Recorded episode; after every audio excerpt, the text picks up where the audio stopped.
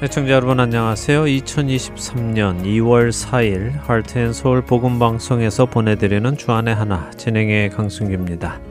지난 한 주도 빛의 자녀로 믿음 안에서 진솔하게 살아가신 여러분 되셨으리라 믿습니다.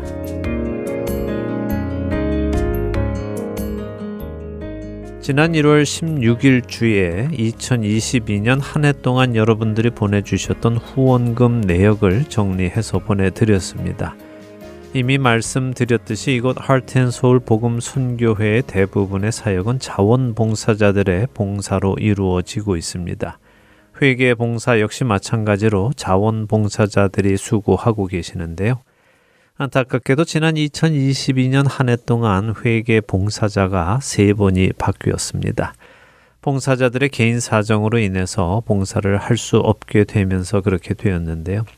이런 사정 속에서 인수인계가 명확히 안 된 부분도 있는 것으로 파악이 됐습니다.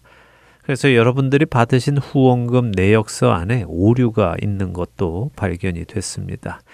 어, 대부분의 내역서에는 오류가 없습니다만 가끔씩 후원 횟수가 누락된 경우가 있는 것을 발견했는데요. 잘 살펴보시고 오류를 발견하시면요. 즉시 사무실로 전화 주시기를 바랍니다. 오류를 수정해서 다시 보내드리도록 하겠습니다. 그리고 연락 주실 때 이메일 주소를 주시면요. 저희가 더 빠르게 후원금 내역서를 보내드릴 수 있습니다. 이 점 기억하시고 이메일 주소 준비해 주시기 바랍니다. 연락 주실 전화번호는 602-866-8999입니다. 첫 찬양 함께 하신 후에 말씀 나누겠습니다.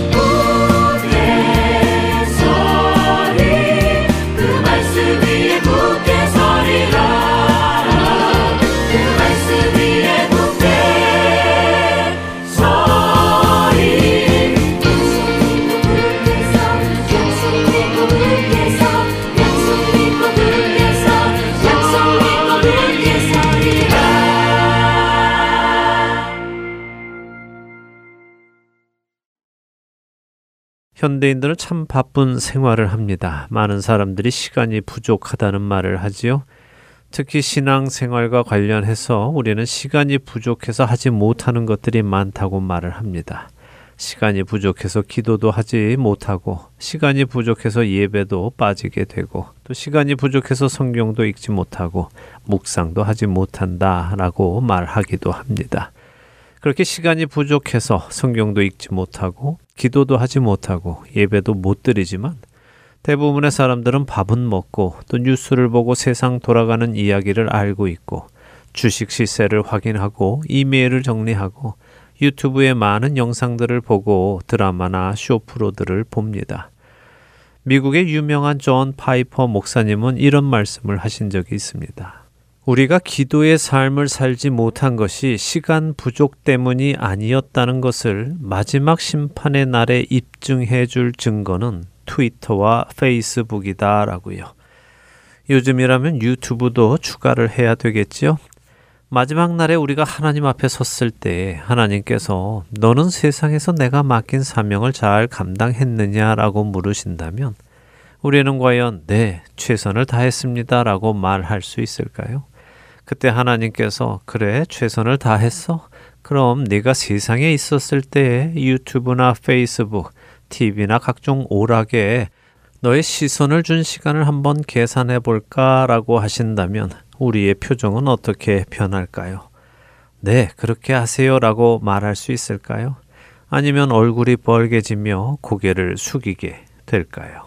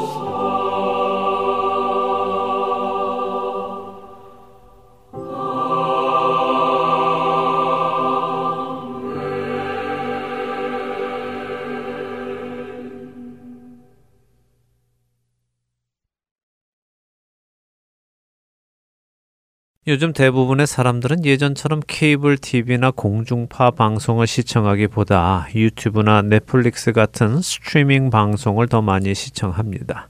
자신들이 보고 싶은 것을 자신들이 보고 싶은 시간에 볼 수 있는 편안함이 있기 때문이죠. 그리고 그런 스트리밍 서비스에는 인공지능이 탑재되어 있어서 내가 즐겨보는 내용과 흡사한 영상들을 끊임없이 추천해 줍니다.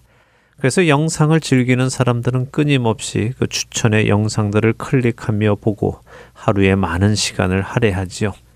이것은 참 위험합니다. 분명 마음으로는 이제 그만 봐야지 하는 생각은 들지만 내 눈과 손은 멈추지 않고 계속해서 다음 영상을 누르기 때문입니다. 예전에 TV를 시청하던 때는 더 보고 싶어도 TV가 더 이상 프로그램을 방송하지 않으면 볼 수가 없었기 때문에 TV를 끄게 되었지만 요즘은 그렇지 않지요. 그만 봐야 되겠다라고 생각하고 끌 수 있는 것은 자신의 의지밖에는 없습니다. 많은 경우 우리는 그것들을 보고 난 후에 허무한 감정이 듭니다. 시간을 허비했다는 마음이 들기 때문이지요. 지난 연말 방송에서도 잠시 언급해 드렸지만 많은 분들이 유튜브를 통해 저희 할텐서울 복음 방송 프로그램을 올려 보면 어떻겠느냐 하는 권면을 해 주십니다. 많은 분들이 들으실 것이라고 말씀하십니다.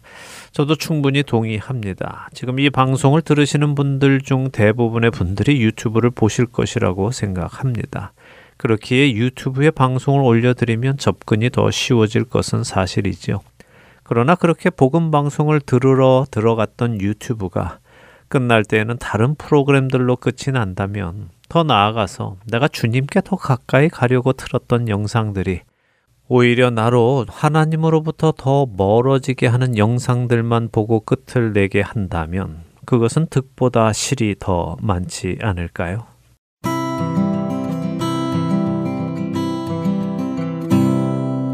주의 말씀은 내 발의 등이요 내 길에 빛이시라. 주의 말씀은 내 발의 등이요 내 길에 빛이시라. 이 젊은 자의 몸을 이 젊은 자의 마음을 무엇으로 깨끗이 지켜 가리요?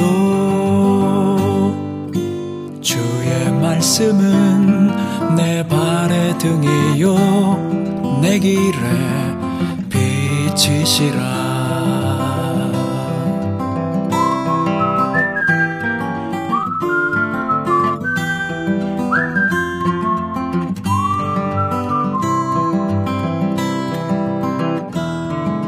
젊은 자의 몸을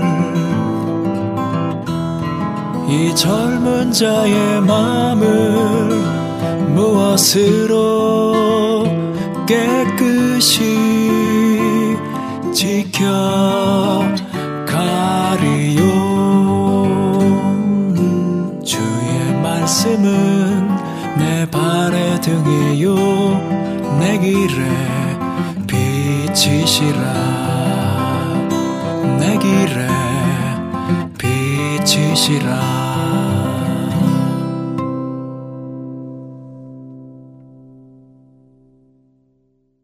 여러분과 함께 기도하는 1분 기도 시간으로 이어드립니다. 오늘은 노스캐롤라이나 그린스보로 한인 장로교회 한일철 목사님께서 기도를 인도해 주십니다.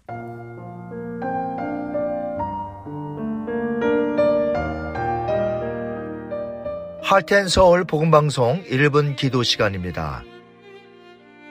저는 노스 캐롤라이나 그린스보로 지역에서 그린스보로 한인 장로교를 섬기고 있는 한일철 목사입니다.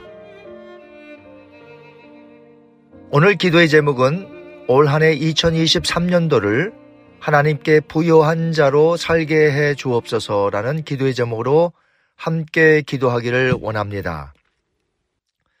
예수님은 오셔서 우리 믿는 자들에게 이렇게 교훈하셨습니다. 너희를 위하여 보물을 땅에 쌓아두지 말라. 거기는 좀과 동록이 해하며 도둑이 구멍을 뚫고 도둑질 하느니라. 오직 너희를 위하여 보물을 하늘에 쌓아두라. 거기는 좀이나 동록이 해하지 못하며 도둑이 구멍을 뚫지도 못하고 도둑질도 못하느니라. 너의 보물이 있는 그곳에는 너의 마음도 있느니라. 어떻게 하면 재물을 하늘에 먼저 보낼 수 있을까요? 이것은 단지 재물을 많이 소유한 소수의 부유한 자들에게만 주신 말씀이 아닙니다. 우리 모두가 얼마든지 보화를 하늘에 쌓아둘 수 있습니다. 나에게 주신 물질들을 이 땅에서 하나님이 기뻐하시는 선한 사업에 사용하고 나눌 때 하늘에 나의 이름으로 보화가 쌓이게 되는 것입니다. 바울도 디모데에게 이렇게 말했습니다.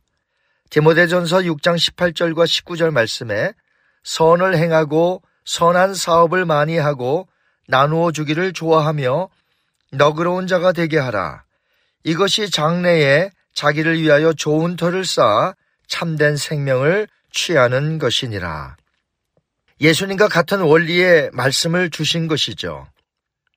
진정 하나님께 부유한 자로 산다는 것은 나에게 있는 모든 것이 하나님이 주신 것이며 또 나의 모든 것을 하나님의 뜻 가운데서 선한 사업에 나누며 쓰여질 때 그것이 하늘나라에는 나의 이름으로 보화가 쌓이는 것이며 이 땅에서 하나님께 부요한 자로 살게 되는 것입니다. 이 세상에는 너무나 어려운 자들이 많이 있습니다. 우리가 눈을 떠서 그 어려운 자들을 바라봐야 합니다. 국률한 마음, 너그러운 마음, 예수님의 마음으로 그들을 살피며 하나님께서 주신 것들로 그들과 함께 나누어야 할 것입니다. 올 한 해 자기를 위하여 보화를 쌓아두는 자, 자기를 위하여 부요한 자가 되지 말고 하나님께 부요한 자가 되게 해달라고 이 시간에 다 같이 기도하십니다.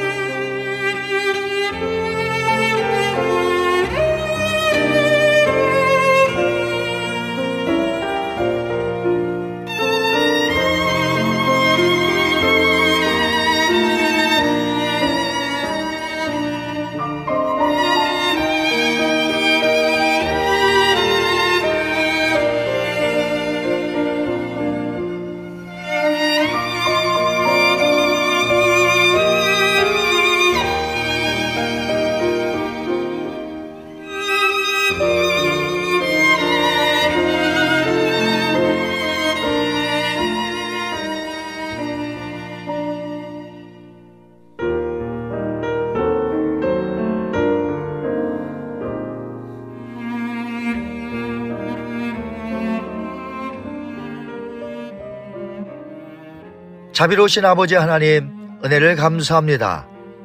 2023년도를 우리에게 허락해 주시고 올 한 해에 주님의 뜻 가운데 살기 원하여 오늘 우리에게 기도의 제목을 주시니 감사합니다. 하나님께 부요한 자가 되게 하시고 우리 모든 크리스찬들이 하늘나라에 보화를 먼저 보내어 보화를 쌓는 그러한 크리스찬들이 되게 하여 주옵소서.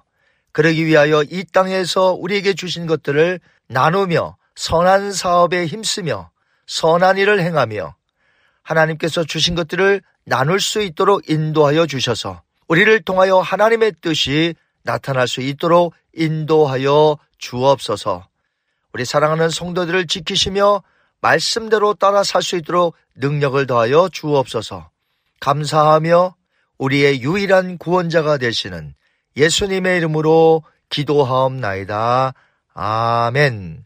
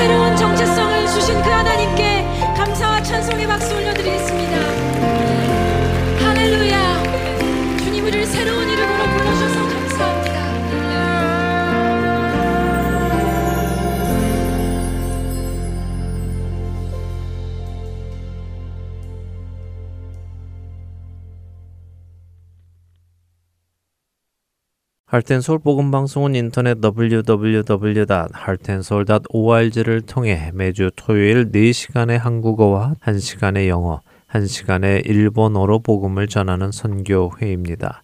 이 방송은 스마트폰 앱이나 팟캐스트를 통해 여러분의 스마트폰에서 들으실 수 있으며 매주 댁에서 CD나 MP3 CD로 받아서 들으실 수도 있습니다. 자세한 문의는 방송사 사무실 전화번호 602-866-8999로 해주시면 안내해 드리겠습니다. 안녕하세요. 저는 캘리포니아 몬트레이에 사는 애청자이며 봉사자인 박현정입니다. 하나님께서는 할트앤 서울 복음 방송을 통하여 저로 말씀을 깨닫고 순종하게 하시고 힘들 때는 격려와 위로의 말씀을 주시며 믿음의 삶을 포기하지 않도록 인도해 나가고 계십니다. 이 귀한 복음 전파 사역은 누군가의 기도와 후원 그리고 봉사로 이루어집니다. 하나님께서는 지금도 귀한 복음 방송 사역에 동참하실 분들을 찾고 계십니다. 기도와 후원 그리고 봉사로 이루어지는 복음 방송의 사역에 동참하고 싶으신 분들은 전화번호 602-866-8999로 연락 주시기 바랍니다.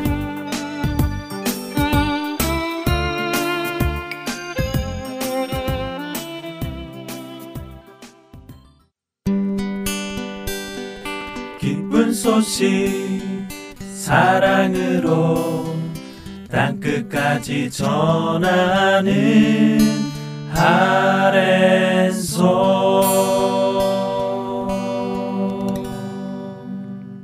누가복음을 공부하는 시간입니다. 누가의 복음으로 이어드립니다.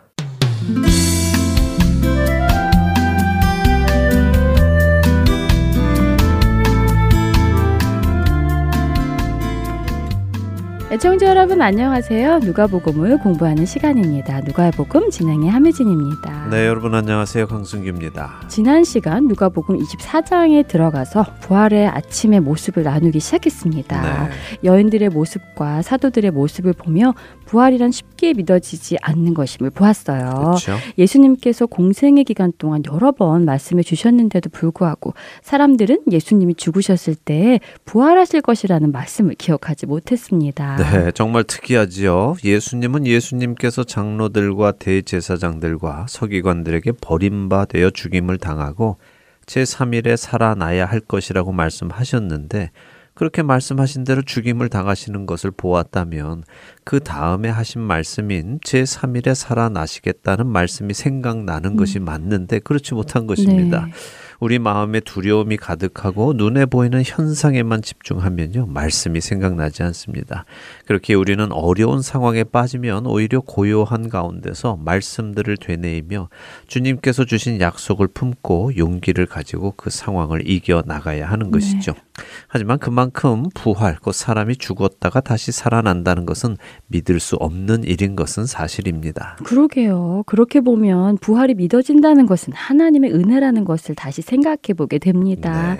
특히 지난 시간 끝에 이 부활이 그냥 죽었다가 살아난 것이 아니라는 말씀을 하셨어요. 네. 정말 그동안은 생각해 보지 못한 부분인데 생각해 보니 정말 그렇더라고요. 예수님이 죽었다가 살아나신 것은 해외 토픽에 나오는 그런 사건과는 다른 사건이에요. 예, 물론이죠. 예, 종종 해외 토픽에도 죽었다가 살아난 사람들의 경험담이 나오기도 네. 합니다.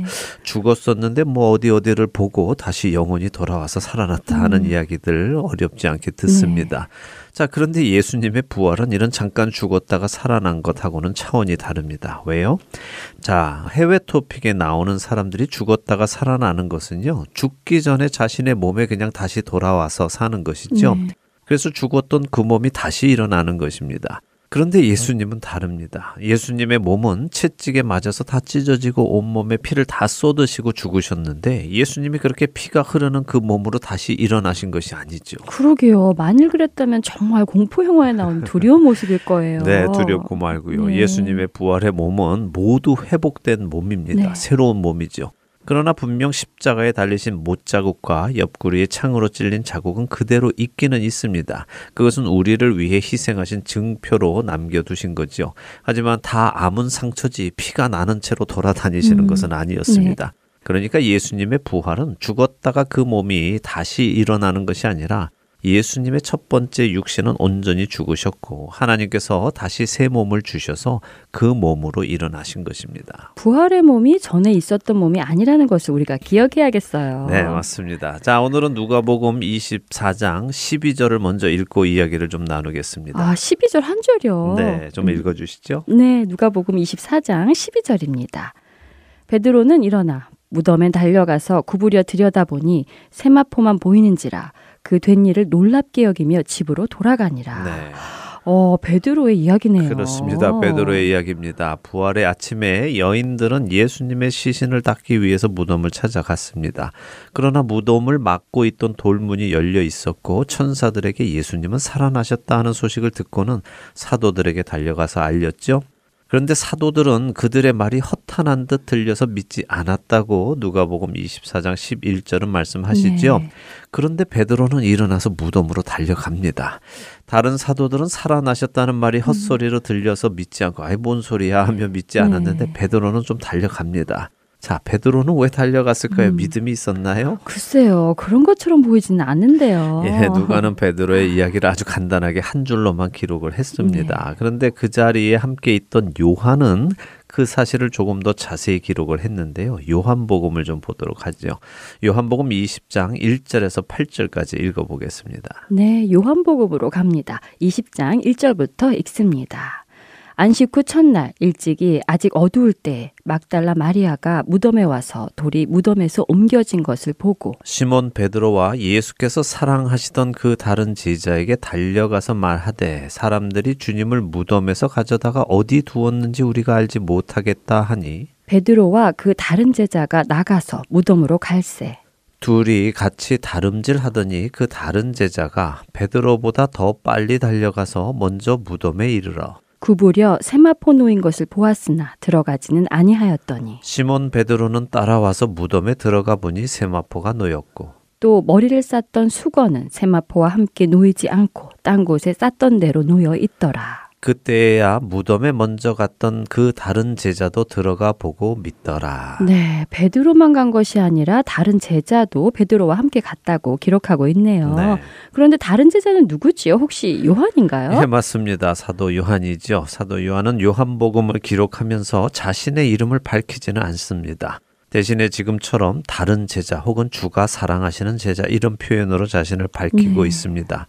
요한은 부활의 아침에 같은 장면을 기록하고 있으면서도 베드로와 자신의 모습을 더욱 자세히 기록하고 있습니다. 실제로 자신이 본 일을 기록하고 있기 때문이죠. 그렇겠네요. 요한은 직접 이 사건을 다 보고 기록하고 있으니 더 자세한 내용이 있겠어요. 특별히 요한은 예수님의 십자가 아래에까지 갔던 유일한 제자 아니었나요? 맞습니다. 사실 예수님께서 잡히시던 날 밤 제자들은 다 뿔뿔이 도망쳤지만 요한과 베드로는 예수님이 대제사장 집으로 끌려가실 때 함께 갔지요.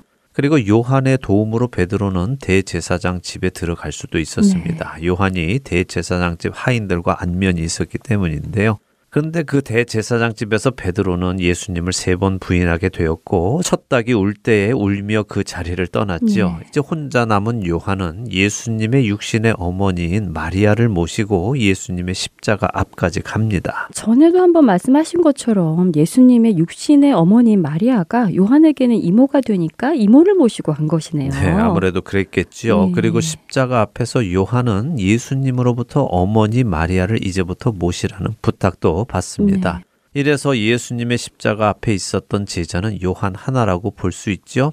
어쩌면 다른 제자들은 멀찍이 숨어서 예수님의 죽어가시는 모습을 보고 있었는지도 모릅니다. 후에 도마가 예수님의 옆구리에 자기 손가락을 넣어보지 않으면 믿지 못하겠다고 말한 것을 보면 그도 예수님이 어떻게 음. 죽으셨는지 보았기 때문이겠죠. 아, 그렇네요. 도마도 예수님의 죽으심을 보았으니 그런 상처가 있으셨다는 것을 알았겠네요. 네. 흥미로운데요. 그럼 어디 멀리서 숨어서 보았다는 것이군요. 네, 아마도 그랬을 것입니다. 자, 어쨌든 포인트는 제자 요한은 이 모든 일을 가장 가까이에서 보았다는 것입니다. 그리고 기록을 했다는 것이죠. 자, 막달라 마리아가 와서는 시체가 없어졌는데 사람들이 주님을 무덤에서 가져다가 어디에 두었는지 모르겠어요 하고 말을 네. 합니다. 그 이야기를 듣고 베드로와 요한이 뛰기 시작합니다. 요한이 먼저 무덤에 도착을 합니다. 그러나 무덤 안에 들어가지는 않지요. 뒤따라온 시몬 베드로가 무덤에 들어갑니다. 그랬더니 무덤 안에 어떤 모습이 그려져 있습니까? 세마포가 놓였고 머리를 쌌던 수건은 세마포와 함께 놓이지 않고 딴 곳에 쌌던 대로 놓여 있다고 하시네요. 네, 참 희한하죠. 만일 누군가 예수님의 시신을 옮겨 가지고 갔다면 세마포에 쌓인 채로 옮겨가는 것이 자연스럽죠. 네. 왜 굳이 시신을 음. 싼 세마포를 벗겨놓고 가지고 가겠습니까? 그렇네요. 시신을 가지고 간 것이라면 시신을 싼 그대로 옮겨가는 것이 맞겠네요. 네, 그러니까 요한이 이 사실을 기록한 것은 누군가 시신을 가지고 간 것은 아니라는 사실을 알리기 위함인 네. 것입니다. 자, 유대인들은요, 이처럼 시신을 쌀 때요, 몸 따로 얼굴 따로 쌌습니다. 요한복음 11장에서 예수님께서 죽은 나사로를 살리실 때도 한번 기억해 보세요. 요한복음 11장 44절에 보면요. 나사로의 몸이 배로 쌓인 채로 나오고 얼굴에는 수건이 따로 덮여져 있었다라고 기록을 네. 합니다. 이처럼 유대인들은 시신을 쌀 때에 몸 따로 얼굴 따로 쌌습니다. 자, 제가 왜 이 말씀을 드리는지 혹시 아시겠습니까? 사실 어떤 사람들은요, 예수님의 시신을 쌌던 그 천이 존재한다고 믿습니다. 음. 세마포가 존재한다고 믿지요. 흔히 토리노의 수위라고 불리는 아, 세마포입니다. 아, 기억납니다. 죽은 예수님을 쌌다던 그 천말이군요. 네. 저도 사진을 본 적이 있는데 그 사진에는 정말 예수님 같은 분의 모습이 보이는 것 같던데요. 예, 그래서 이 토리노의 수위가 진짜냐 가짜냐 하는 논란이 계속해서 있어 왔습니다. 네. 뭐 진짜다 가짜다 하는 양측의 음. 의견이 팽팽하지요. 근데 저는 토리노의 수위가 가짜다라고 생각을 합니다. 왜냐하면 그 이유는 여기 요한복음의 말씀 때문입니다. 요한복음 말씀처럼 유대인들은 시신을 몸과 얼굴을 서로 다른 천으로 쌌습니다. 그런데 예수님을 쌓았다는 그 토리노의 수위는 머리부터 발끝까지 하나로 싼 것으로 되어 있습니다. 정말 그렇군요. 그 수의 사진을 보니까 머리부터 발끝까지 다 담겨 있었어요. 네, 그것은 요한복음의 기록과 다르니 저는 그것이 가짜라고 생각합니다. 자, 다시 본론으로 돌아와서요. 예수님의 무덤 안에는 예수님을 쌌던 세마포가 놓여 있고 머리를 쌌던 수건은 딴 곳에 놓여 있었다고 합니다. 그리고 따라 들어온 요한은 그 세마포를 보고는 믿었다 하고 기록 을 하고 있는데 요한은 무엇을 믿었다는 것일까요? 음, 예수님이 부활하셨다는 사실을 믿었다는 것인가요? 그런 것 같지는 않는데요. 네, 맞습니다. 예수님이 부활하셨다는 사실을 믿었다는 것이 아니라 네. 막달라 마리아의 말대로 예수님의 시신이 없어졌다는 사실을 믿었다는 것입니다. 자, 이어지는 요한복음 20장 9절과 10절 읽어볼까요? 네, 9절부터 읽습니다. 그들은 성경에 그가 죽은 자 가운데서 다시 살아나야 하리라 하신 말씀을 아직 알지 못하더라. 이에 두 제자가 자기들의 집으로 돌아가니라. 네, 그렇네요. 제자들이 아직 성경에 하신 말씀을 알지 못하였다고 하시네요. 네, 그렇습니다. 요한과 베드로는 예수님의 시신이 없어졌다는 말을 듣고 아, 정말인가 하고 온 것뿐이고 네. 아, 정말로 시신이 없어졌구나 하며 마리아의 말을 믿고는 자기들의 집으로 돌아갑니다. 역시 부활이 믿어지지 않는 모습을 보여주는 것이네요. 네, 이처럼 예수님의 오른팔이었던 베드로도 또 예수님의 사랑하시는 제자 요한도 예수 님 곁에 3년을 같이 있었어도 예수님의 말씀을 믿지 못했습니다. 네. 그저 아, 이거 이상하네. 어떻게 된 거야? 도대체 누가 음. 시신을 가지고 갔지 하면서 이상히 여기며 집으로 돌아갔죠. 네. 다시 한번 우리는 부활이 쉽게 믿어지는 것이 아니며 부활이 믿어지는 것은 하나님의 은혜임을 확인하게 됩니다. 또한 요한복음을 통해 우리는 예수님의 시신을 누군가 가지고 간 것은 아니다라는 사실도 분명히 알게 되는 것이죠. 자, 이제 다시 누가복음으로 돌아오지요. 누가복음 24장 13절부터 24절까지 읽어 볼까요? 네, 누가복음 24장 13절부터 읽습니다.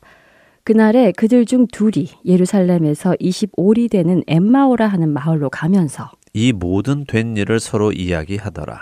그들이 서로 이야기하며 문의할 때에 예수께서 가까이 이르러 그들과 동행하시나 그들의 눈이 가리어져서 그인 줄 알아보지 못하거늘 예수께서 이르시되 너희가 길 가면서 서로 주고받고 하는 이야기가 무엇이냐 하시니 두 사람이 슬픈 빛을 띠고 머물러 서더라. 그 한 사람인 글로바라 하는 자가 대답하여 이르되 당신이 예루살렘에 체류하면서도 요즘 거기서 된 일을 혼자만 알지 못하느냐? 이르시되 무슨 일이냐? 이르되 나사렛 예수의 일이니 그는 하나님과 모든 백성 앞에서 말과 일에 능하신 선지자이거늘. 우리 대제사장들과 관리들이 사형 판결에 넘겨주어 십자가에 못 박았느니라. 우리는 이 사람이 이스라엘을 속량할 자라고 바랐노라. 이뿐 아니라 이 일이 일어난 지가 사흘째요. 또한 우리 중에 어떤 여자들이 우리로 놀라게 하였으니 이는 그들이 새벽에 무덤에 갔다가 그의 시체는 보지 못하고 와서 그가 살아나셨다 하는 천사들의 나타남을 보았다 함이라. 또 우리와 함께 한 자 중에 두어 사람이 무덤에 가 과연 여자들이 말한 바와 같음을 보았으나 예수는 보지 못하였느니라 하거늘 자 일단 음. 여기까지 읽지요. 네, 엠마오로 가는 두 제자의 이야기군요. 네, 잘 아시는 이야기죠. 네. 예, 이 엠마오의 두 제자 이야기는 35절까지 이어집니다. 근데 우리는 일단 24절까지 읽었는데요. 긴 이야기이고 또 생각할 것도 많은 이야기니까 다음 주까지 계속해서 네. 나누어 보겠습니다. 먼저 이 엠마오라는 곳으로 가는 두 제자 중 한 사람의 이름이 등장합니다. 그러게요. 18절에 보니까 그 한 사람은 글로바라 하는 사람이라고 나오네요. 네. 글로바가 누굴까요? 예수님의 열두 제자 중에 한 사람은 아닌 것 같은데요. 네, 열두 제자 중에 한 사람은 아닙니다. 네. 그런데 예수님의 제자는 열두 제자만 있는 것은 아니죠. 네. 예, 우리가 누가복음 10장을 공부할 때 예수님께서 70명의 제자를 각 동네와 지역에 둘씩 짝을 지어 보내셨던 것을 볼 수 있습니다. 또 요한복음 6장에 가면요. 많은 제자들이 예수님을 떠났고 다시는 예수님과 다니지 않았다 하는 기록도 있습니다. 그런 기록도 있군요. 네. 예수님의 제자였는데 예수님을 떠난 제자들도 있었군요. 가롯 유다만이 아니라고요. 맞습니다. 예수님을 따라보겠다고 나섰지만 자신들의 생각과 다른 말씀을 하시는 예수님을 보고 그들은 떠납니다. 예수님을 따르기가 어렵다고 생각되어서였죠. 그런데 그것은 제자가 무엇인지 처음부터 잘못 생각해서 그런 것입니다. 제자라면 자신의 스승을 자신의 생각에 맞추려 하면 안 되고요. 자신이 스승의 생각을 따라야 하지요. 그것이 제자인데 예수님을 떠난 제자들은 예수님을 자신들의 생각에 맞추려 했고 그렇게 되지 않자 자신들이 떠난 것입니다. 절이 싫으면 중이 떠난다는 속담 같네요. 절은 떠날 수 없으니까요. 네, 그렇죠. 변하지 않는 진리에 자신을 맞추어 변화될 것이 아니라면 자신이 떠날 수밖에 없는 것입니다. 네. 자, 어쨌든 여기 이 엠마오로 가는 두 제자는 예수님의 열두 제자 중에 두 사람은 아닙니다. 그리고 그 중에 한 명의 이름이 기록이 되어 있는데 그의 이름은 글로바다라고 하죠. 이 글로바라는 이름은 요한복음 19장 25절에도 등장을 하는데요. 한번 읽어 주시죠. 네, 요한복음 19장 25절입니다. 예수의 십자가 곁에는 그 어머니와 이모와 글로바의 아내 마리아와 막달라 마리아가 섰는지라. 네. 아, 예수님의 십자가 곁에 이 글로바라는 사람의 아내도 있었군요. 네. 그리고 그녀의 이름도 마리아였고요. 어떤 학자들에 의하면 이 글로바는 작은 야고보와 요새의 아버지일 것이다라고 하기도 합니다만 그 점은 명확치는 네. 않는데요. 적어도 누가가 그의 이름을 기록했다는 것은 초대교회 당시 그의 이름이 잘 알려진 사람이었을 것이라는 추측은 가능합니다. 그리고 교회 역사를 보면요. 초대 교회는 예수님의 육신의 동생인 야고보가 리더였던 것으로 알려져 있는데요. 그 야고보는 야고보서를 쓴 야고보이죠. 네. 근데 이 야고보가 순교한 이후에 예루살렘 교회의 리더가 된 사람이 바로 이 글로바다라고 합니다. 예루살렘 교회 리더요. 중요한 사람이었네요. 네, 자, 이 글로바와 또 한 명의 제자, 이 둘이 엠마오로 가고 있습니다. 엠마오는 이 두 제자의 집이 있는 곳으로 보이는데요. 6월절에 이들도 예루살렘에 있었겠죠. 네. 일주일 전에 예수님께서 예루살렘에 새끼 나귀를 타고 입성하실 때에 이들도 종려나무 가지를 흔들며 예수님을 맞이했을 것입니다.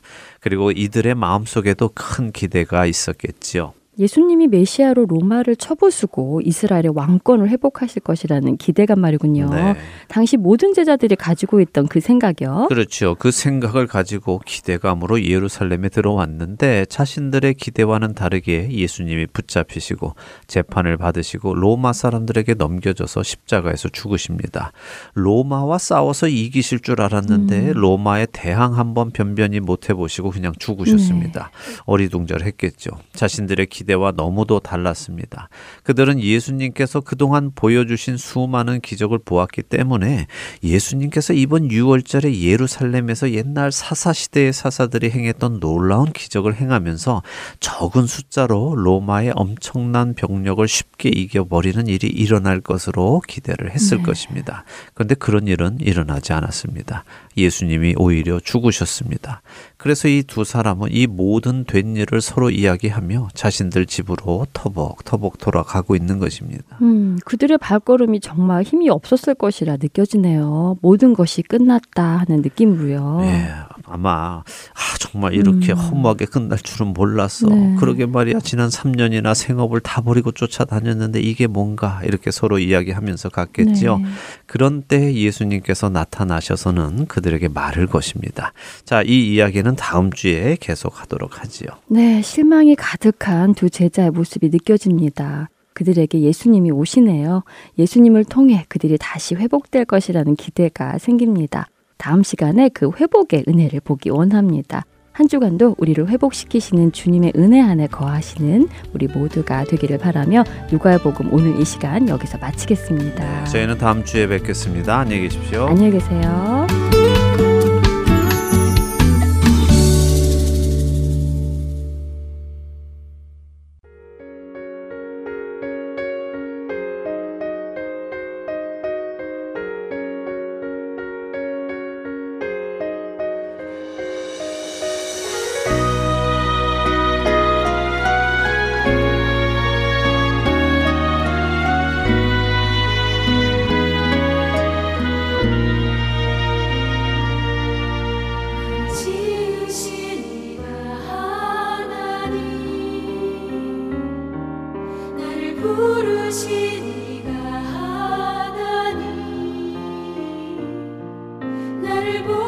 보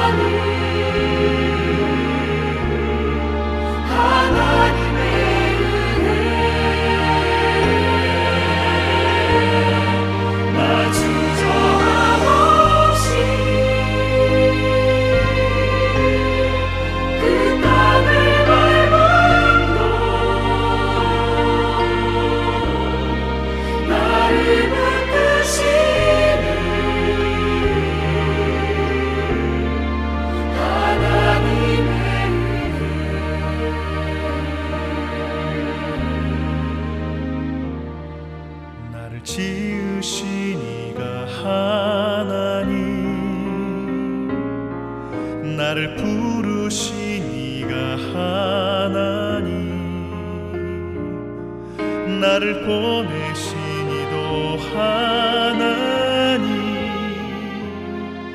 나의 나 된 것은 다 하나님 은혜라. 달려갈 길 나가도록. 나의 마지막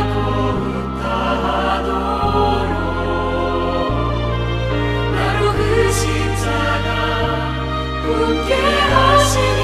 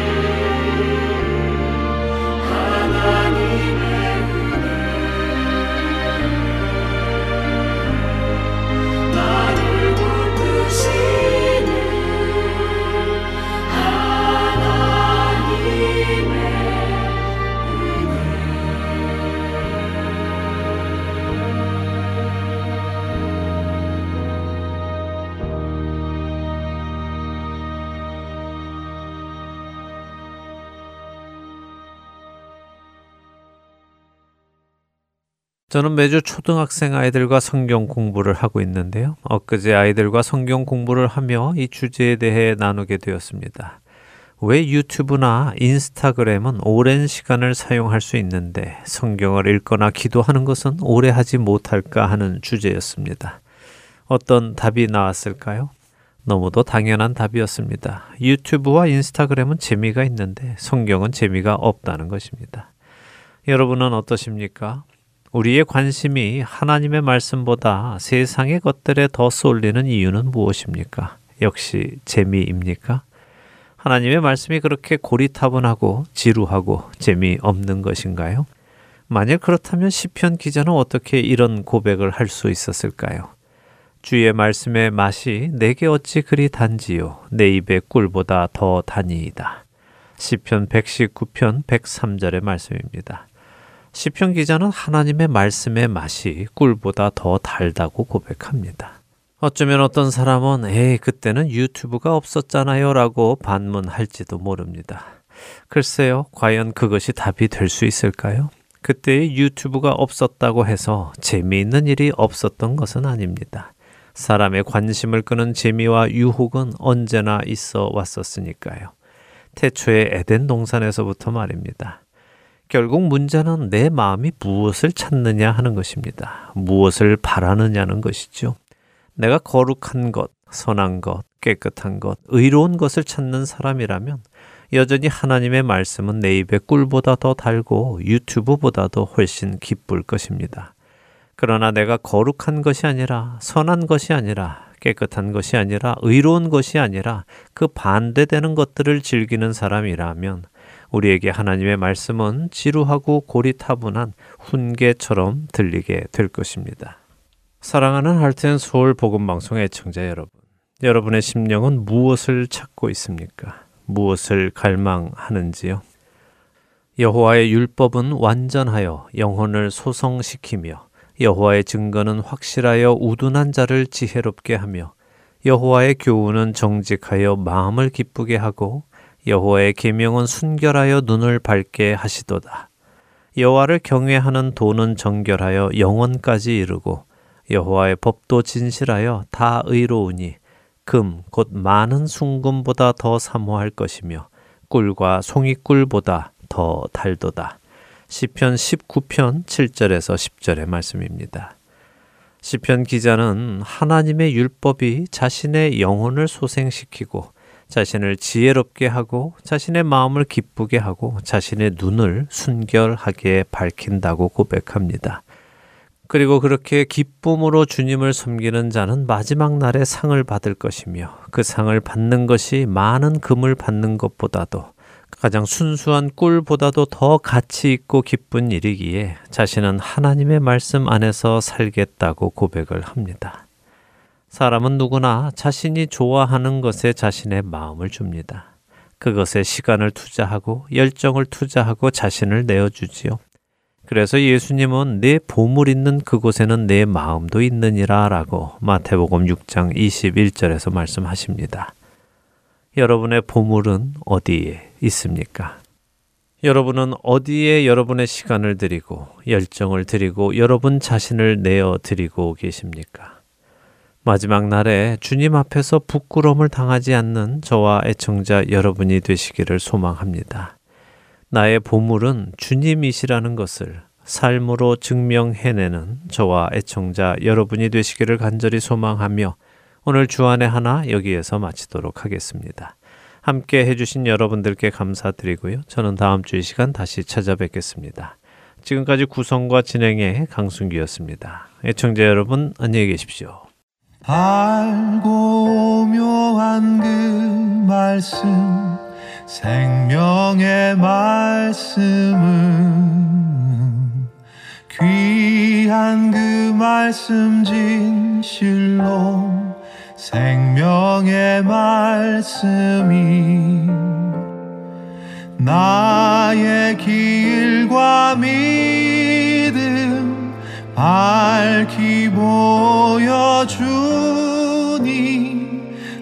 아름답고 귀한 말씀 생명샘이로다.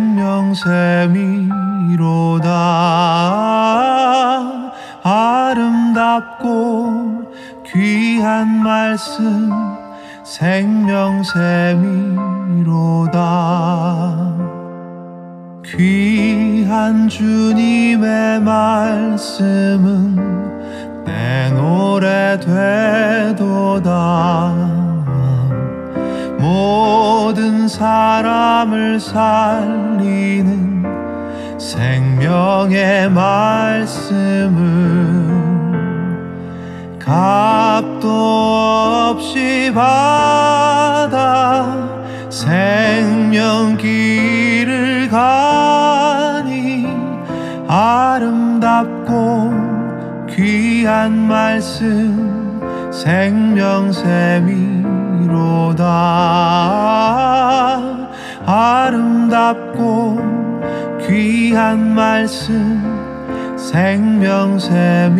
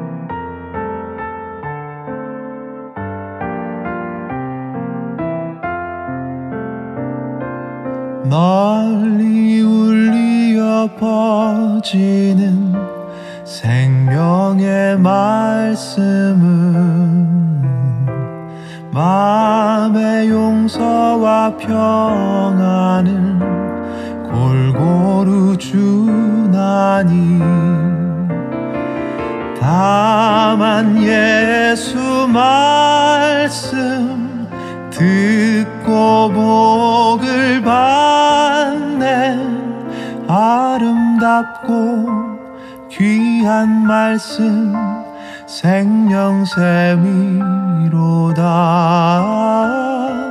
아름답고 귀한 말씀 생명샘이로다. 아름답고 귀한 말씀 생명샘이로다 아름답고 귀한 말씀 생명샘이로다